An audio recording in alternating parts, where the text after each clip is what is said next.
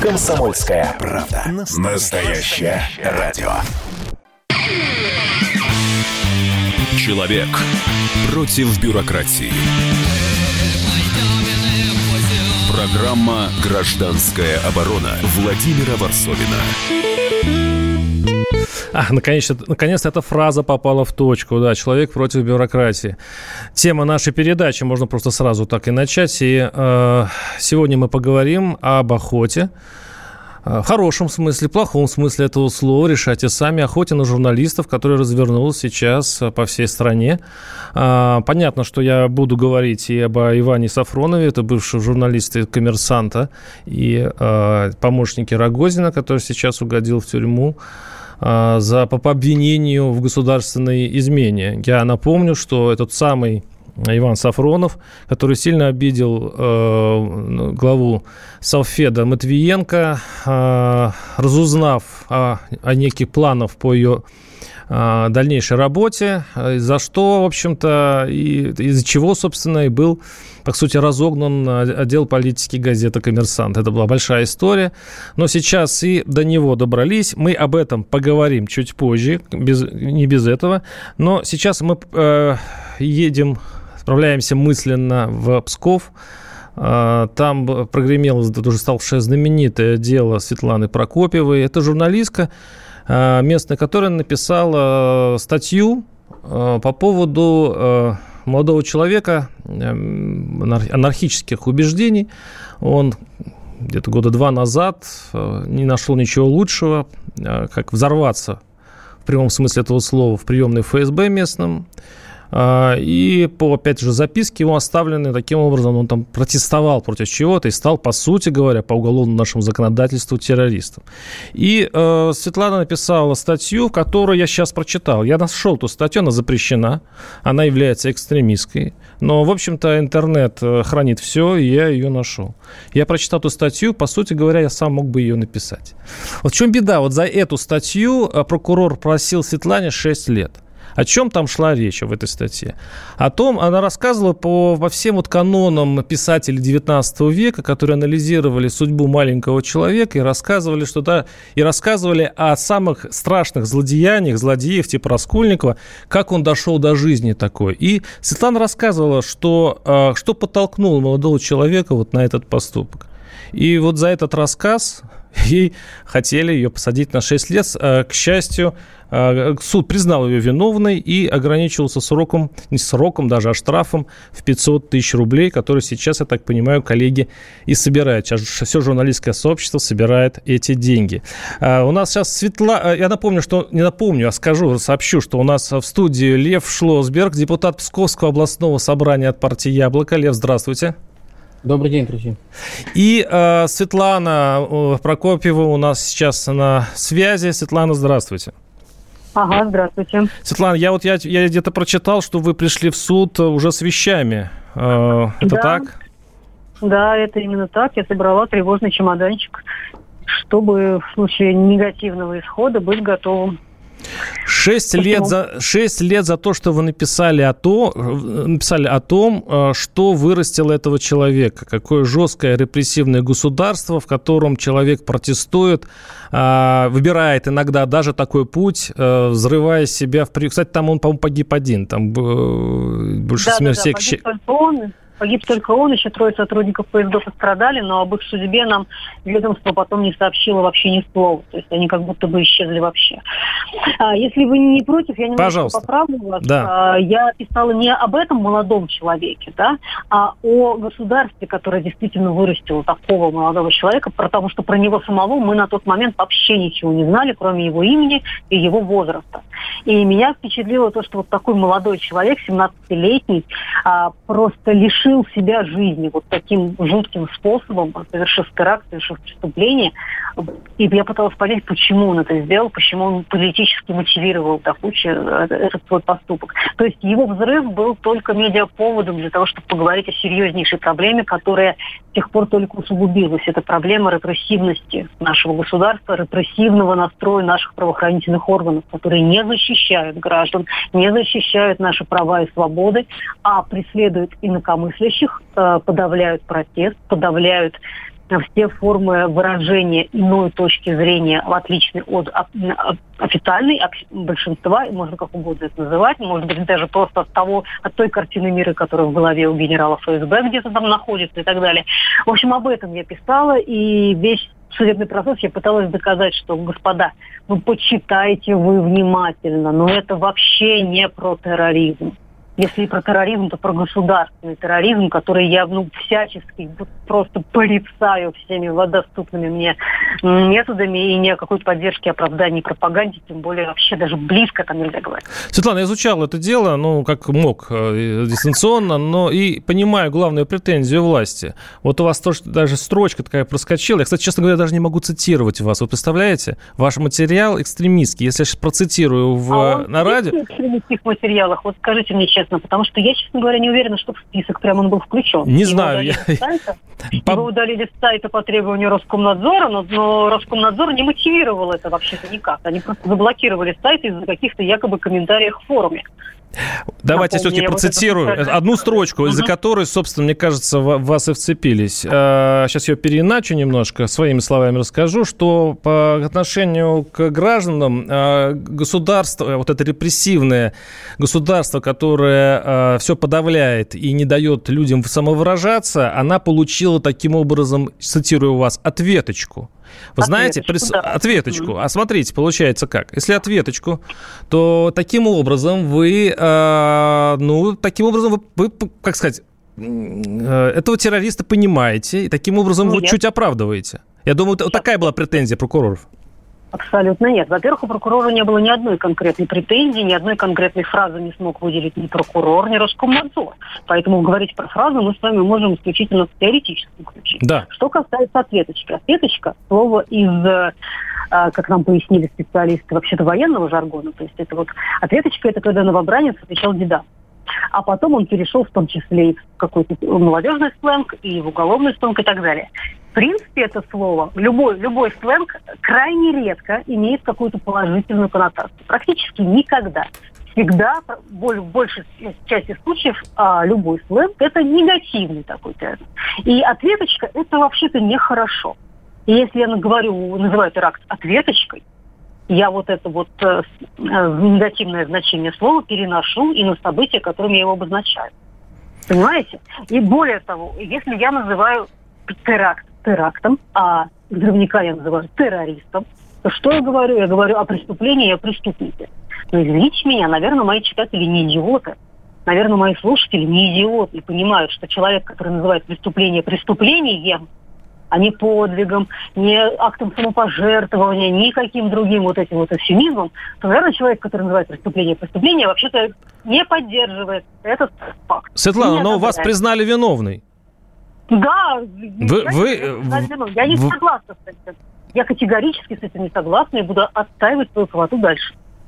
Э, на самом деле это наш э, журналистский чисто шкурный интерес, потому что я сейчас расскажу, почему. Очень многие испугались этого дела, потому что мы находимся в эфире, и часто бывает, что вот выражение своего собственного мнения, если раньше мы это делали спокойно, свободно, конечно, у нас есть этические нормы, и мы не позволяем себе, лично я не позволяю себе ничего такого, что могло нарушить законы, но теперь прокурорский взгляд до того, остер и до того щепетилен, что, я, что теперь никто, вот любой из нас, по сути, теперь может повторить э, путь Светланы Прокопьевой. У меня вопрос э, к депутату Псковского областного собрания от партии «Яблоко» Льву Шлосбергу. А почему это случилось именно в Пскове? Почему в ваших краях случилась вот эта дивная история? Как вы думаете? Знаете, есть такое слово «случай». Вот случилось. На самом деле, э, после подрыва самого подрыва Михаила Жлобицкого в Архангельске ФСБ и Роскомнадзор вели мониторинг всех публикаций. А, он велся и в средствах массовой информации, в социальных сетях. Есть специальное оборудование, которое реагирует на ключевые слова. Э, и этот мониторинг велся во всех, без исключения регионов, в том числе и в столицах. Но в столицах и в Петербурге, и в Москве результаты этого мониторинга не привели к возбуждению уголовных дел, поскольку публикаций было много и в СМИ, и в социальных сетях и решили не реагировать, скажем так, не увеличивать резонанс этих публикаций. А в регионах этих публикаций было по нескольку в каждом регионе, а где-то по одному. Репрессивная машина работает таким образом, что появляется заказ на репрессии. Вот заказ на мониторинг – это уже без пяти минут заказ на репрессии.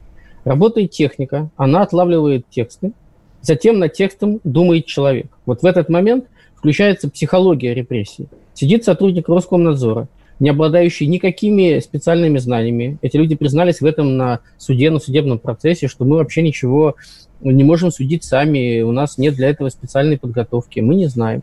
Но, тем не менее, у них есть ориентировка, тексты о самоподрыве Михаила Жлобицкого. А тут такая рыба в руки. Текст специально на эту тему, опубликованный на Псковской ленте новостей. Я уверен, если бы он ограничился только эфиром на эхе Москвы, эта бы колонка не появилась в текстовом виде, осталась бы в аудиоэфире, сегодня бы не было, не было вообще дела Светланы Прокопьевой, а потому а что по... мониторинг радиоэфира а, сложнее технически. Понимаю. А, а здесь... да, а, а, извините, просто осталось 30 секунд. А почему все-таки суд дал мягкий, мягкое наказание? Оно даже не запретил Светлане заниматься журналистикой. Всей правды мы не знаем, но мой ответ такой. Судьи понимали, что она невиновна. Вынести оправдательный приговор по 205 2 они не могут политически. И те люди, которые политически определяли решение суда, после мощнейшей кампании общественной защиты приняли решение о использовании нищего Но мы об этом, мы, мы, мы тему закончим буквально через несколько минут. Оставайтесь с нами, с нами небольшой перерыв. Гражданская оборона Владимира Варсовина. Георгий Бофт. Политолог, журналист, магистр Колумбийского университета, обладатель премии «Золотое перо России» и ведущий радио «Комсомольская правда». Авторскую программу Георгия Георгиевича «Бофт знает». Слушайте каждый четверг в 17.00 по московскому времени. А что такое деньги по сравнению с большой геополитикой? Мы денег тут не считаем. Человек против бюрократии. Программа «Гражданская оборона» Владимира Варсовина. Разбираем тему свободы слова и те Э, скажем, действия людей, которые приходят сейчас, приезжают на воронках за журналистами, как старые добрые времена, за слово сказанное, за статью написанное. Это сейчас, я напоминаю, мы ведем речь о псковской журналистке Светлане Прокопьевой, которая угрожала 6 лет за написанный материал, который я бы сам написал. Вот удивительно, да? Вот, вот представьте себе, как в какой, э, как, как я себе сейчас себя, себя чувствую сейчас в нашем, э, при наших законах и при наших прокуратурах, что мне приходится это признавать. И, э, конечно, сейчас я хочу спросить у Светланы Прокопьевой про, про вторую, э, ну, это, можно ее назвать жертвой, сейчас будем, кстати говоря, или спорить, можно спорить, кто это, изменник Родины, как говорит, э, прокура, как ФСБ и прокуратура говорит, я, это Иван Сафронов, э, журналист коммерсант коммерсанта, который получил соответствующее обвинение? Или это все та же история, которую, Светлана, от которой вы вот сейчас счастливым образом избавились? Фу-тьфу. Как вы сейчас относитесь к этой истории Ивана Сафронова? Слушайте, ну вот первая моя реакция, конечно, что это примерно то же самое, что и у меня. А, я вижу, и как склеено мое дело, как искусственно там сова глобус натянута а, в этом обвинении. И по умолчанию я сразу включаю недоверие к органам правоохранительным органам, потому что если одно дело можно полностью сфальсифицировать, криминализировав обычную журналистскую работу, то что мешает сделать так еще раз, и еще раз, и еще раз. А, в деле Ивана Сафронова сложность в том, что а, у него секретный состав, да, и нам не объяснят никогда в жизни, что конкретно, куда он передавал, где, какую информацию информацию он добыл, закроет процесс, мы ничего не узнаем. И нам придется или верить на слово силовикам, или не верить на слово силовикам, а верить адвокатам. В этой ситуации я уж, простите, предпочитаю верить адвокатам. Просто потому, что я вижу, как фабрикуется такого рода дела. Не, ну, здесь все-таки слово «верить», «не верить» нет, это не, не очень э, правильно, потому что здесь нужны действительно факты. А, спасибо. А факты, а факты нам не покажут. Вот, не, вот, вот сейчас принципиальный вопрос. Я расскажу э, суть дела для тех, кто еще не знает. Это дело Ивана Сафронова.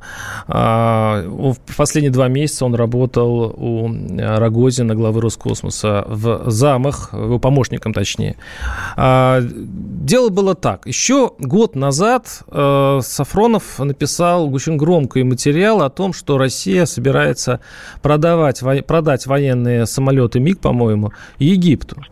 А, это материал провисел буквально несколько часов там или день, его тут же сняли. Это была большая разборка с, со спецслужбами. Это был какой-то, то есть это был какой-то источник информации у журналиста. Он его как журналист опубликовал, он выполнил свой долг. Это сильно не понравилось а, спецслужбам. Э, кроме того, у, был значит, такой плохой бэкграунд у, э, у журналиста Сафронова. Еще раз напоминаю, а, его сильно возненавидела Матвиенко, Валентина Матвиенко, когда он написал подобную информацию, он где-то узнал, что Матвиенко собирается сменить свою работу.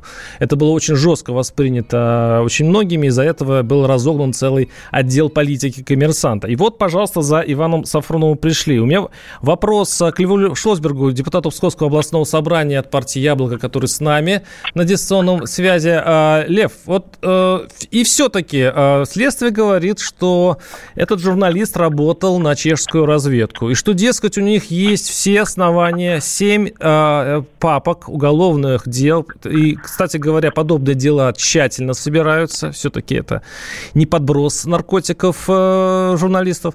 Как вы относитесь к перспективе этого дела и можно ли э, журналистам в, таких, в такой ситуации как-то заступиться за коллегу? И этично ли заступаться журналистам за человека, который, возможно, является изменником Родины?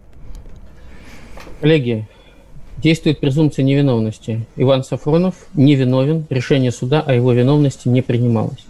Журналисты всех ведущих российских СМИ вчера солидарно, очень достойно, очень профессионально и честно выступили в его защиту. Это была настоящая солидарность журналистского сообщества. Отвращение вызывают люди, которые работали в пандан со следствием, которые фактически подглядывали, я уверен, что с ведома следствия и по заказу следствия, за обысками, за арестами, то есть создавали э, атмосферу гражданской казни до всякого вынесения решения судом. Вот мы с вами перед рекламной паузой начали обсуждать очень важную тему. Я могу сказать, чем отличаются дела и чем сходны, и чем отличаются дела Ивана Голунова, Светланы Прокопьевой э, Ивана Сафронова. И в деле Ивана Голунова, и в деле Светланы Прокопьевой пресса сделала колоссальную работу по раскрытию всей фабулы уголовного дела. Полностью. В деле Ивана Голунова было доказано, что это подброс наркотиков, и было доказано, что Иван Голунов, это, собственно говоря, было открыто, общеизвестно, э, занимался журналистским материалом о криминальном бизнесе генералов ФСБ в Москве, о кладбищенском бизнесе. И я уверен совершенно, что дело против Голунова было инициировано этими людьми для того, чтобы эта информация не вышла в свет и не принесла ущерб их бизнесу. Слава богу, что его не посадили в СИЗО на время следствия, его бы там просто убили. Дело Светланы Прокопьевой было проиграно, проиграно в чистую обвинением, в том числе потому, что сотни российских журналистов сотнях медиа показали суть этого дела. Прочитали все, в том числе и вы, эту колонку, убедились, что в ней нет никакого состава преступления, и позиция обвинения была ничтожной с точки зрения доказательства. А вот в деле Ивана Сафронова дело закрыто. Вчера все ведущие российские журналисты потребовали главного. Раскройте фабулу. Хватит обвинять человека, если это обвинение в государственной измене, у государственной измены есть состав. Человек должен быть допущен к государственной тайне. Он должен получить откуда-то информацию, составляющую государственную тайну. Должно быть понятно, каким образом эта информация передавалась. Вот эти все рассказы про чешскую разведку, за спиной которой стоят, ну, конечно же, США, это как тоннель от Лондона до Бомбея. Поэтому дело Ивана Сафронова самое сложное дело из всех трех, Лев, которые мы... Лев, извините, а вот вопрос тогда. А, допустим, вы правы. Представим, что это очередная, скажем, э, ну, ну незаконная... Это атака на журналистов. Ну, допустим. Это атака Зачем? на журналистов. Зачем? Потому что Иван Сафронов один из лучших журналистов-расследователей России в военной сфере. Потому что сфера ВПК в Российской Федерации в высочайшей степени криминализована. Там вращаются колоссальные деньги, триллионы рублей – расходование которых происходит закрыто, без конкурсов, без публичного контроля. В этой сфере есть заинтересованные люди, чтобы об этих сделках никто не писал. Я не могу предъявить доказательства, но то, что я вижу по событиям последних суток, говорит о том, что Иван Сафронов, профессиональный журналист, еще в период, скорее всего, своей журналистской деятельности кому-то перешел дорогу. Мы находимся сейчас в ситуации, когда в нашей стране влиятельные люди, имеющие доступ к государственной власти, имеющие доступ к правоохранительной системе, могут заказывать уголовные дела. Я доверяю команде 29, Ивану Павлову, Жене Смирнову, этим замечательным адвокатам, кто сейчас защищает Ивана Сафронова. Да. Я буду ориентироваться исключительно на их Лев, оценки. Да. Да, да. Я, извините, мало времени. Давайте выслушаем другую точку зрения. Либо она может быть и другой, я не знаю. Александр Георгиевич Михайлов, член Совета по внешней оборонной политике у нас на связи. Александр Георгиевич, здравствуйте. Здравствуйте. Александр Георгиевич, э, как вы оцениваете историю с Иваном Сафроновым? Что это, по-вашему? И многие сравнивают это с делом Голунова. Как вы думаете? Сравнивать, сравнивать это категорически нельзя, потому что Голунова взяли, как говорят, милиционеры на хапок, да, то есть э, практически, ну, создав комбинацию, условно говоря, да, а то, что связано с Сафроновым, скорее всего, это продукт длительной разработки. А как следствие, э, наличие материалов, которые дают основания подозревать его в государственной измене, и, соответственно, есть материалы, которые дают основания возбудить уголовное дело и избрать меру пресечения. Поэтому это совершенно разные вещи, но мне хотелось бы сказать, пока мы с вами вообще, у нас беспредметный разговор, по большому счету, потому что мы не знаем материалов, мы не знаем, что послужило основаниями. Да, наверное, Григорьевич, а мы узнаем вообще? Ведь это дело может быть засекреченным или, скорее всего, и мы вообще ничего не узнаем. Или скорее нет? Всего так, скорее всего, так и будет. Скорее всего, так Но подождите, будет, а каким образом мы убедимся, что суд был э, правым? Ну, знаете, мы можем доверять, можем не доверять, в принципе, суду, это наше право, как говорится, конституционное, да, но, тем не менее, материалы, которые находятся в деле, они наверняка связаны с государственной тайной, поэтому разглашение их даже в, в рамках судебного заседания в присутствии третьих лиц, э, наверное, будет считаться неоправданным. Но в этом случае, Александр Георгиевич, это прекрасная статья. Она не дает возможности подключить общественное мнение, не дает возможности убедиться в том, а, праведен ли суд. И по этой статье можно вообще а, хоть 10 Голуновых посадить, и не будет, ну, и все будет спокойно. Ну, Голунова не поэтому, не поэтому. Я понимаю. Ну, таких условно неудобных журналистов, условно а, неудобных людей. Неудобных понимаете, но э, вы совершенно правильно говорите. Конечно, либо мы доверяем суду, либо мы не доверяем. Либо мы доверяем, так сказать, нашим спецслужбам, либо не, мы не доверяем. Конечно, многие говорят, нет, мы не доверяем, это такая вот история, э, так сказать, как была с Голодовым. Но я, честно признаюсь, прекрасно понимаю, что для того, чтобы выйти с таким тяжким обвинением, я хочу сказать, особенно тяжким обвинением, для этого нужно на руках иметь неубиенные материалы. Вот. И я понимаю, что адвокаты сейчас отказались, насколько я понимаю, подписать э, документ о неразглашении, но если они отказались подписать, то они не будут всему и, э, так сказать, принимать участие в процессе. Потому что, так сказать, если в процессе будут озвучиваться материалы... Александр Георгиевич, а, да, очень мало времени. Скажите, вот э, есть ведь еще предыстория всего этого, трагическая предыстория. Отец э, Ивана Сафронова тоже работал журналистом, занимался, собственно, тем же самым. Он раскрывал тайны э, в связи с поставки вооружения на Ближний Восток. И э, эта загадочная история самоубийства, он, вы, он э, вроде бы покончил жизнь самоубийством, выбравшись из, там, с какого-то этажа. Э, могла бы это была в теории, ну, условно говоря, месть э, Ивана за судьбу отца? Я понимаю, что какой-то трагизм, драматизм, э, ну, но... Вы знаете, мы, э, конечно, сторонники различного рода таких конспирологических версий, но я не сторонник. Я все-таки стараюсь опираться на факты. И если факты подтвердят этот, этот вариант, то тогда ну, наверное, да. Но, ну, а в принципе, на, на сегодняшний день, кроме подозрений, э, что это произошло вот именно таким образом, у нас практически на руках не Спасибо, стоит. спасибо, Александр Георгиевич Михайлов. И мы услышимся через буквально несколько минут. Оставайтесь с нами. Гражданская оборона Владимира Варсовина. Как дела, Россия? Ватсап-страна! Это то, что обсуждается и то, что волнует. Это ваши сообщения в прямом эфире, в том числе и голосовые. Каждый будний день с 11 до 15 часов с Михаилом Антоновым. Эфир открыт для всех. Включайтесь. Радио «Комсомольская правда». Радио про настоящее. Человек против бюрократии. Программа «Гражданская оборона» Владимира Варсовина. Дела против журналистов – это ограничение свободы слова или нормальная деятельность наших спецслужб.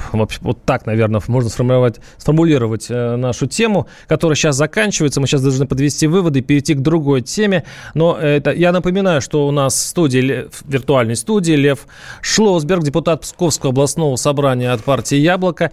Лев, я сейчас должен задать вам вопрос, который очень народен, он популярен, и он меня давно, в общем-то, э, ну вот я задам не от себя, а от нашего слушателя. У журналистов, пишет наш слушатель, Сафронов не виноват. У театралов Серебренников белые пушистые. Виноваты только простые люди и сидят только они. Вот, вот такое ощущение, что э, мы все из коллективизма, из солидарности защищаем только своих. Вот и со стороны это выглядит как-то вот противненько. Вот как вы, как вы к этому относитесь? Сидят все, кто угодно. Сидят все те, э, кого не смогли защитить. Я могу это сказать по Псковской области. У нас многие высокопоставленные люди, в том числе по приговорам, которые вызывают вопросы. И предприниматели, и чиновники оказываются на скамье подсудимых в неочевидных ситуациях. Особенности дел и Кирилла Серебренникова, и Светланы Прокопьева, Ивана Голунова, Ивана Сафронова заключаются в том, что дела против журналистов – это дела против э, общественной корпорации. Журналистика – это общественное дело – кстати говоря, очень многие уголовные дела против рядовых людей были выиграны и стали известными, их удалось защитить, потому что об этом написали журналисты. Я считаю абсолютно правильной солидарностью.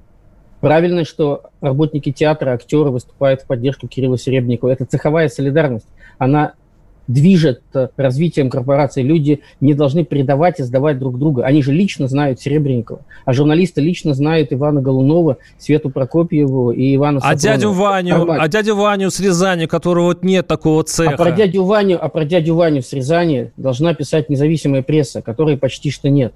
Но для этого дядя Ваня с Рязани должен каким-то образом до этой прессы дойти. Эта независимая пресса должна быть не в Москве, Петербурге и в Рязани, она должна быть в той тьму таракане, где дядя Ваня живет. И это большая проблема. Потому что вот в течение всей моей работы депутатом уже 9 лет самое большое число обращений физически ко мне приходит через социальные сети. Просто через социальные сети, через прямую коммуникацию. Там, где есть независимая пресса и есть возможность обратиться к независимому депутату, люди получают защиту, потому что их дело получает огласку. И вопрос, кстати говоря, не в уровне огласки, когда на дело Светланы Прокопьевой приезжает свыше 100 человек, такого никогда не видел областной суд. Но если ко мне обращается рядовой гражданин из деревни Иваново и пишет о своей проблеме, я на основании этого, этого обращения делаю запрос депутата на бланке, в том числе в прокуратуру, в полицию, чиновникам в органы исполнительной власти, то шанс отстоять интересы этого человека повышается, потому что депутатская работа – это тоже гласность.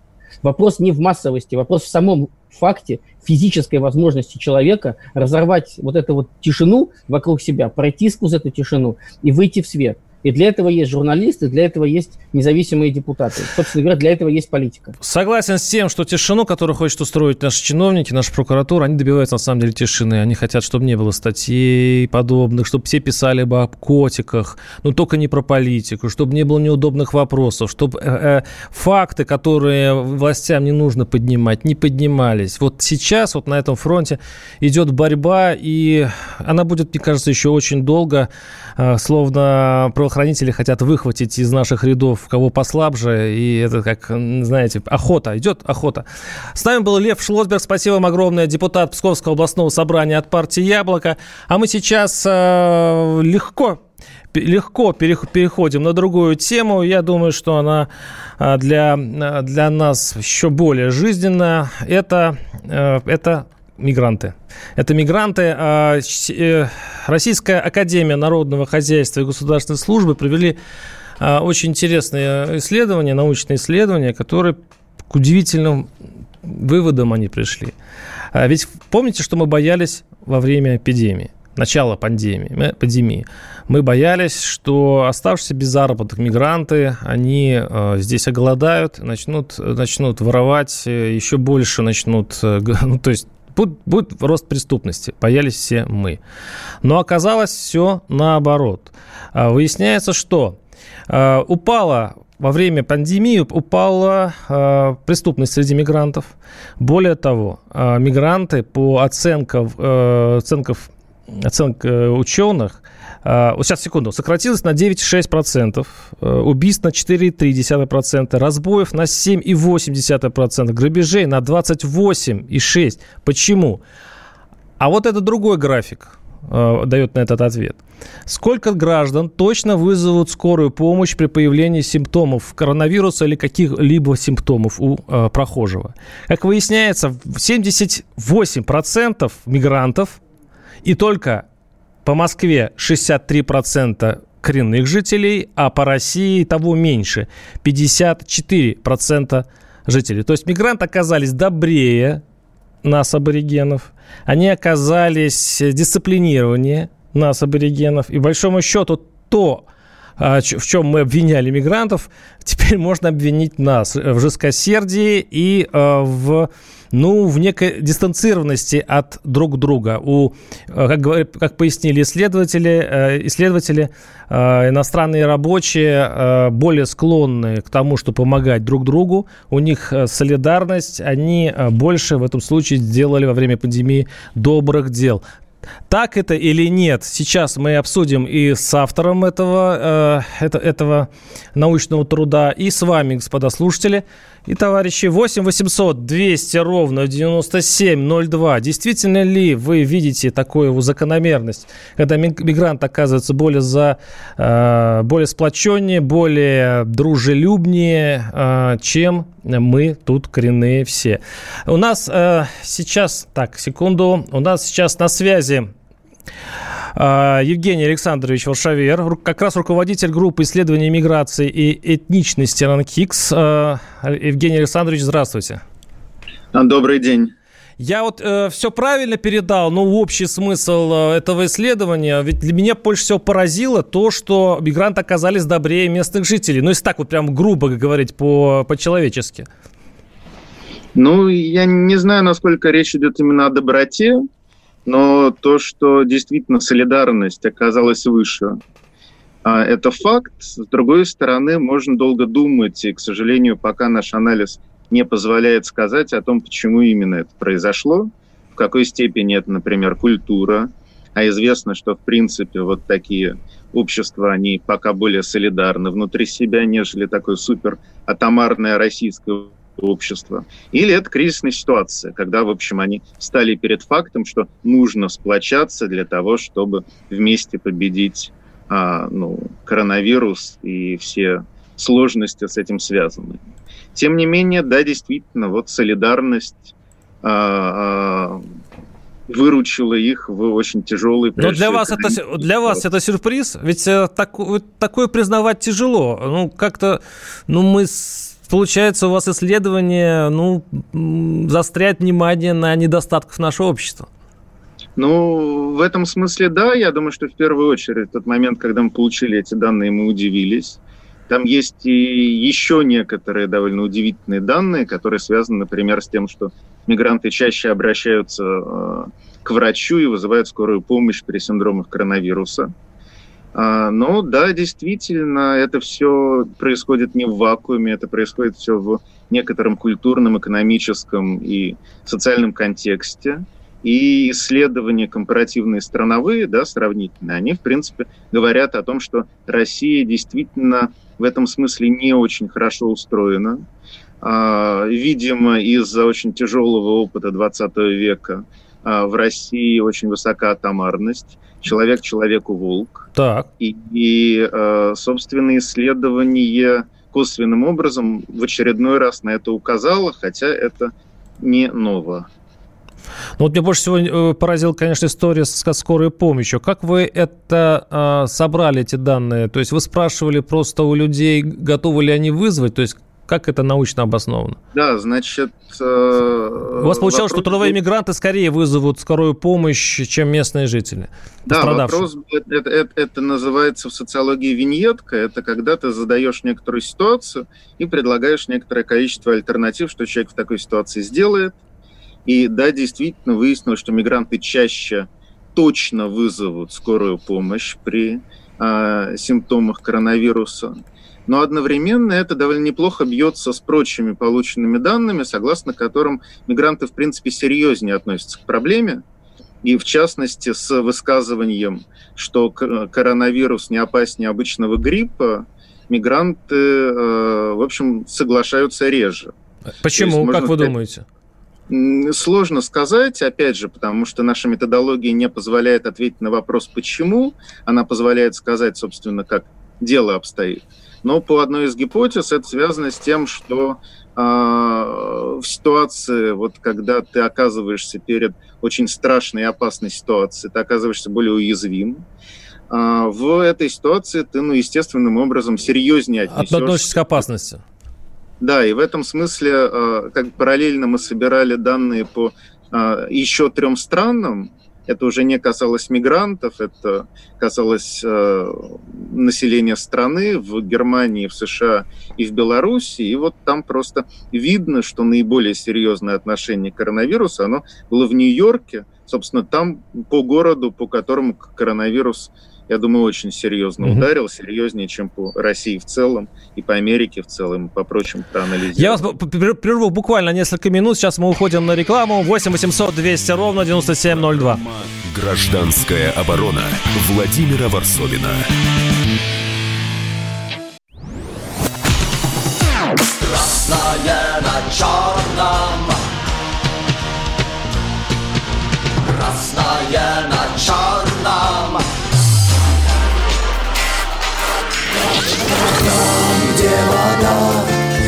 И в небе смешки ломаных стрел Я руки протягивал вверх, я брал молнии в гость Снова в летят дороги. День рассвет менять Камушья, а мне досталась Трасса Е-95 Опять игра, опять кино снова выход на бис. Комсомольская правда. Радио поколения Алисы. Человек против бюрократии. Программа «Гражданская оборона» Владимира Варсовина.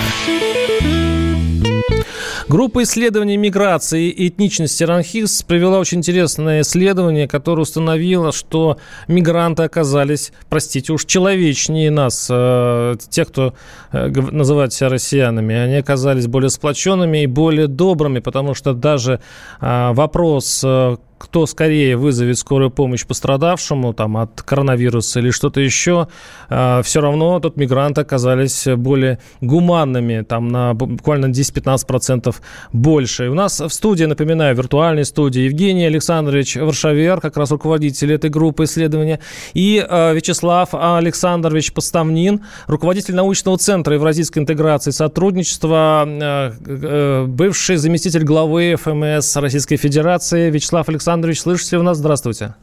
Да, слышу. Да, все. Вячеслав Александрович, да. вот как вы отнеслись? Ведь самый главный а, результат вот этого, этический результат вот этого исследования, это нам снова указали на то, что мы, ну, скажем так, мы атомарны, да, мы э, рассобщены. Мы разобщены, мы недобры, мы скорее, э, в отличие от мигрантов, мы меньше расположены к помощи близкому. А, как вы, как вы как бывший глав, э, замглавы ФМС, вы наверняка э, знаете, от чего это? Ну да, это проблема. Ну, во-первых, да, э, хотел бы еще раз поблагодарить Евгения Варшавера, моего хорошего коллегу, знакомого, вот, за прекрасное исследование. Ну, в общем, эта проблема нам известна, да. Но почему известна? Ну, потому что у нас нет такого комьюнити как такового. У нас очень слабое местное самоуправление. Поэтому люди э, атомизированы. Это уже, как бы, так сказать, у нас давно уже идет, да, начиная там с советской власти. Когда советская власть, вся жизнь проходила там на предприятии. Там вся жизнь была, там вся организация была. А в доме практически ничего не было, в домашнем. Ну, так было удобнее управлять людьми. Это очевидно и понятно. Потом вот то, что было еще, так сказать, раньше когда-то там были, когда были такие церковно-приходские общины, где там люди общались. У нас тоже этого нет. Вот это распалось. Люди приходят в церковь с разных концов, они там помолились, разошлись. А у мигрантов это все и осталось? Но имеется в виду в закавказских то, что касается, нет, то, что касается мигрантов, эта проблема тоже достаточно известна. Ну, мы об этом давно уже говорили, что там идут процессы. Потому что это несколько параллельный мир, да, параллельный мир, потому что у них есть своя субкультура, свои организационные Э, э, э, структуры есть. Не надо думать, что они, так сказать, там сами себе предоставлены. Ну, любая страна, диаспора, они имеют там горизонтальные и вертикальные связи, там, да, и которые идут и упираются куда-то там вглубь э, своих стран. Ну, по-разному там. Кто сильнее э, работает среди своих диаспор, кто меньше там, ну, да, азербайджанцы очень здорово работают там. И что? А как, как это к доброте относится? Ну да, они более организованы. Ну, вот теперь, теперь доброте. Мы э, подчеркиваем, что происходят такие вот организационные процессы и мобилизационные процессы, потому что они понимают, что законы не всегда у нас работают так, как, так сказать, они записаны. Вот. И если друг друга не защищать, то они попадают под еще больший пресс. Там, со стороны правоохранительных органов, со стороны там, других этнических групп населения. Это мы хорошо увидели где? На Хованском кладбище, например, да, когда таджики дали отпор, там, ну, условно говоря, чеченцам. Угу. Мы это видели хорошо там, э, э, в торговом центре Москва, когда, там, когда, э, когда охранники вроде бы как избили одного из грузчиков, там, таджиков, там, за ночь собралось там более трех тысяч человек. За ночь прям. Ну, это очевидно, да. То же самое мы видели здесь недавно, вот э, какой там у нас есть, да, на Калужском шоссе, оптовый рынок большой, вот. Там тоже они отмобилизовались мгновенно, когда там кого-то стали... Ну, вы сейчас, вы сейчас перечисляете бои опять. Понимаете? Да. Нет, да это, вы... Проявление. это странно было бы не заметить. Это ну... и есть проявление, что внутри происходит организационная, мобилизационная работа этих людей. Да. Вот. Э, а сейчас, очень мало, сейчас... извините, у нас очень мало времени. Э, Евгений Александрович, вы как вы к этому относитесь? Вот к, к такому объяснению? Потому что здесь идет речь, то, что это не, скорее даже не культура, а организация в чуждой обстановке. Ну, а, вы знаете, я добавил, здесь как раз субкультура, я начал с этого. Да. субкультура своя. Они свои врачи имеют, своих, так сказать, людей, которые решают свои вопросы. У них есть отдельный, я не знаю, параллельный мир – отдельная инфраструктура. Поэтому они друг на друга надеются, друг к другу обращаются. Хорошо, них... хорошо. Евгений Александрович? Ну, вот мы часто с Вячеславом Александровичем общаемся и пересекаемся в а, СМИ в том числе, и мне кажется, что вот это представление, которое можно услышать а, из его уст касательно того, что а, это параллельный мир, а, в него не надо вкладывать то, что вот кажется на первый взгляд. Не то чтобы диаспора это что-то а, единое, сплоченное и так далее. Это скорее набор связей между людьми, которые, в общем, а, ну, иногда есть, иногда нет, иногда латентные, иногда спящие. И в этом смысле то, что произошло, произошла действительно мобилизация этой сети, но о каком-то, знаете, как бы а, таком вот направляющем а, персте, и э, какой-то секретной мобилизации, которая потом выльется в какие-нибудь там коллективные действия. Э, Это перебор вот, уже, да? Да, говорить точно совершенно не приходится. Давай, давайте послушаем. Да, слушаю. Более того, извините, пожалуйста. Да, ага. Значит, про законопослушность, ну, тут на самом деле у нас был еще один вопрос, связанный с тем, что а, вот насколько мигранты в Москве соблюдали карантин, и выяснилось, что они соблюдали его лучше, чем не мигранты. Но объяснять это, опять же, можно по-разному, можно объяснять это опасностью. Но вот э, тут один журналист, который брал у меня интервью, предварительно поговорил с а, мигрантами, которые вот соблюдали эти все правила. И ларчик просто открывался. Если у тебя будет две административки, тебя депортируют. Ну да, да. И это... в этой ситуации ты неизбежно будешь более законопослушным, да. чем э, не иммигрант. Ты более уязвим просто в этом случае. Конечно. Давайте конечно. послушаем наших... Э, ну, примем уже звонок. 8 800 200 ровно 9702. Татьяна из, из Москвы. Татьяна, слушаем вас. Здравствуйте. Володя, во-первых, у вас очень хороший эфир сегодня. Очень хороший. Спасибо очень. Во-вторых, значит, э, у меня родственники э, за городом. Недалеко, но все-таки. Я часто туда езжу. И вы знаете, если я поднимаю руку и голосую, из десяти остановившихся машин останавливаются мигранты, таджики. Ну, они же, может, заработать хотят? Нет. Нет, нет просто так подвозят? Нет, да. Вот я заметила, представьте себе. И очень они, как сказать, вежливо себя ведут, ни, ни о каких деньгах. Вообще очень хорошо. Вот из 10 машин 9 мигранты, таджики.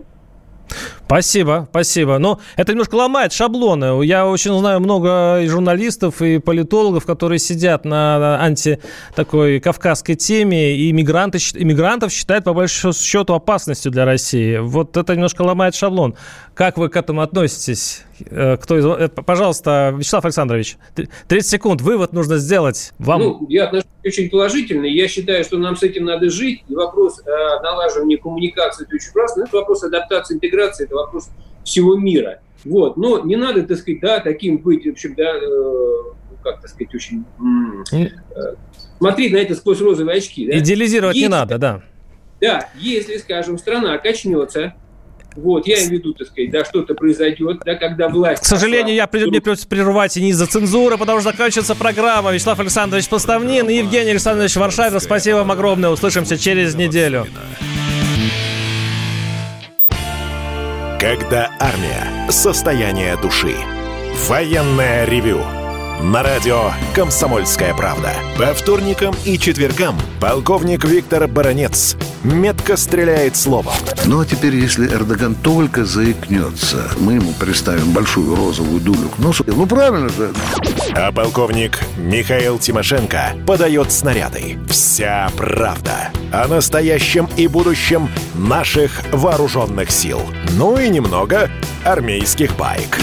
Медведя можно научить стрелять из автомата. В прямом эфире. Слушайте и звоните. Военное ревю. По вторникам и четвергам в 16.00. По московскому времени. Никто не уйдет без ответа.